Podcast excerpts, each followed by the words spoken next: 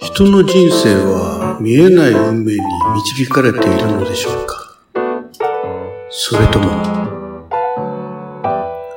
昭和の終わり、ある小さな町の商店街の片隅に、古びたフランス映画専門の映画館がありました。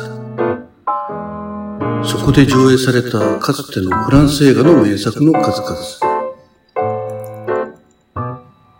1945年、天井桟敷の人々。1946年、美女と野獣。1957年、レ・ミゼラブル。1960年、太陽がいっぱい。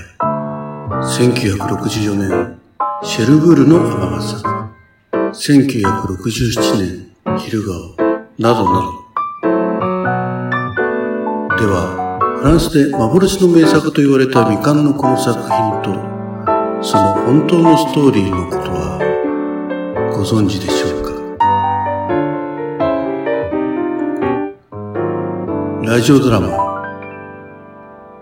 雨宿り、第2話、再会。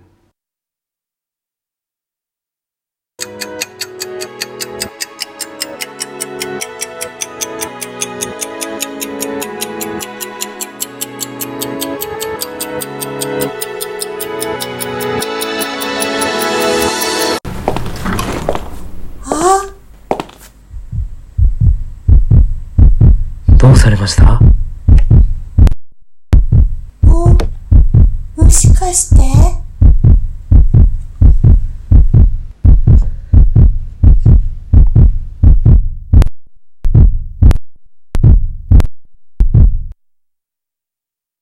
どうぞ、中にお入りください。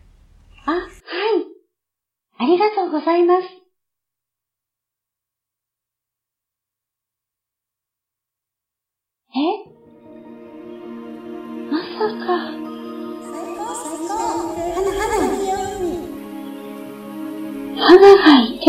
てたフィルムの匂い？ここで少しお待ちください。乾いたタオルと温かいスープご用意させますね。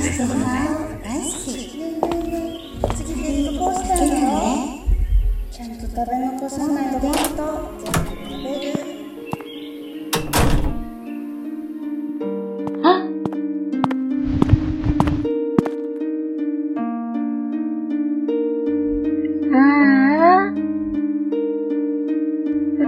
っしょりじゃねえ。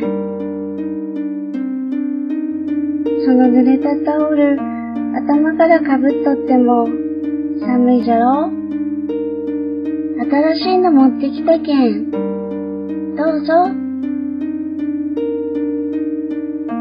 お昼の残りじゃけど、スープも今温めとるけんね。おいで、着替え。うちのでよければ、ジャージでもええお嬢さん。映画、雨宿りのパンフレット。パパ、どうしたん？このタイミングでその古いパンフレット。いやー、このお嬢さんがね、この映画のあのシーンを、別れた恋人から教えてもらったことがあるっていうもんだから、なんだか嬉しくなってね。ほら、え？雨宿り？ね、ね、え？え？え？え？もしかして、愛？ねえ、ねえ、愛なん？顔？顔上げて？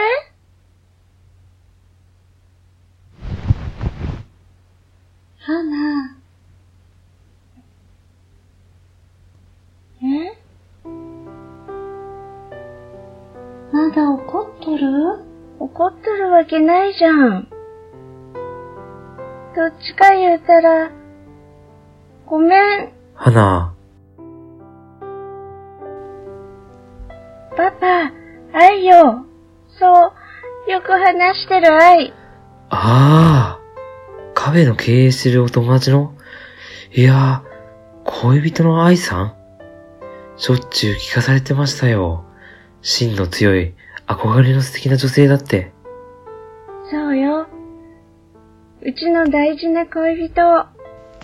愛。それはお目にかかれて光栄です。申し遅れました。愛さん、この映画館のチケット売りと、もぎりと、売店売り子と、映写技師と雑用係の流れで、ついでに館長をしています。花のパパです。よろしく。パパったら何その自己紹介。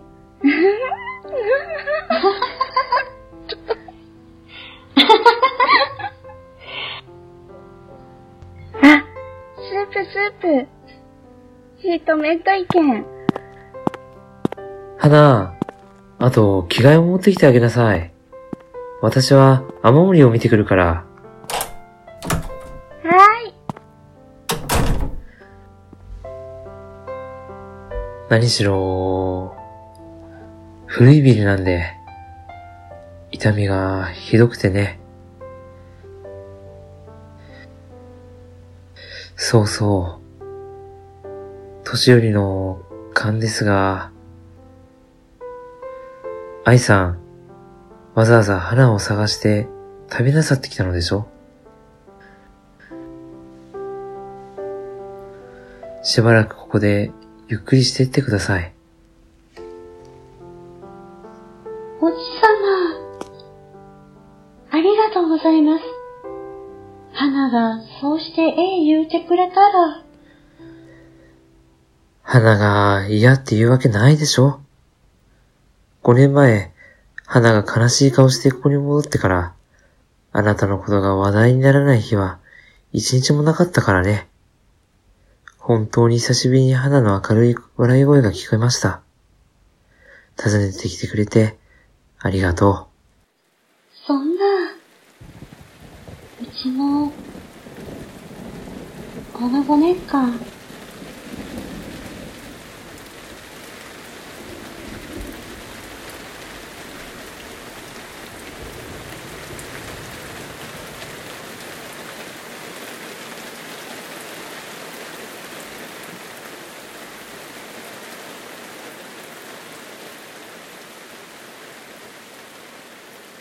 素直になれたらいいのに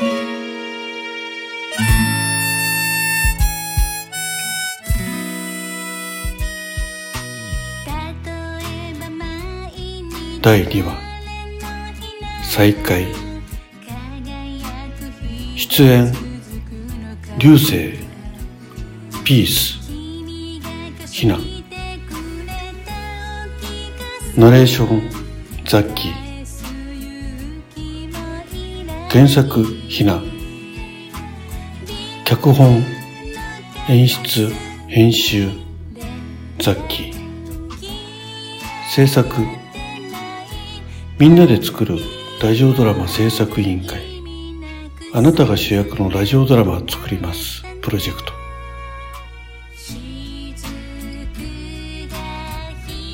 では。次回もお楽しみに。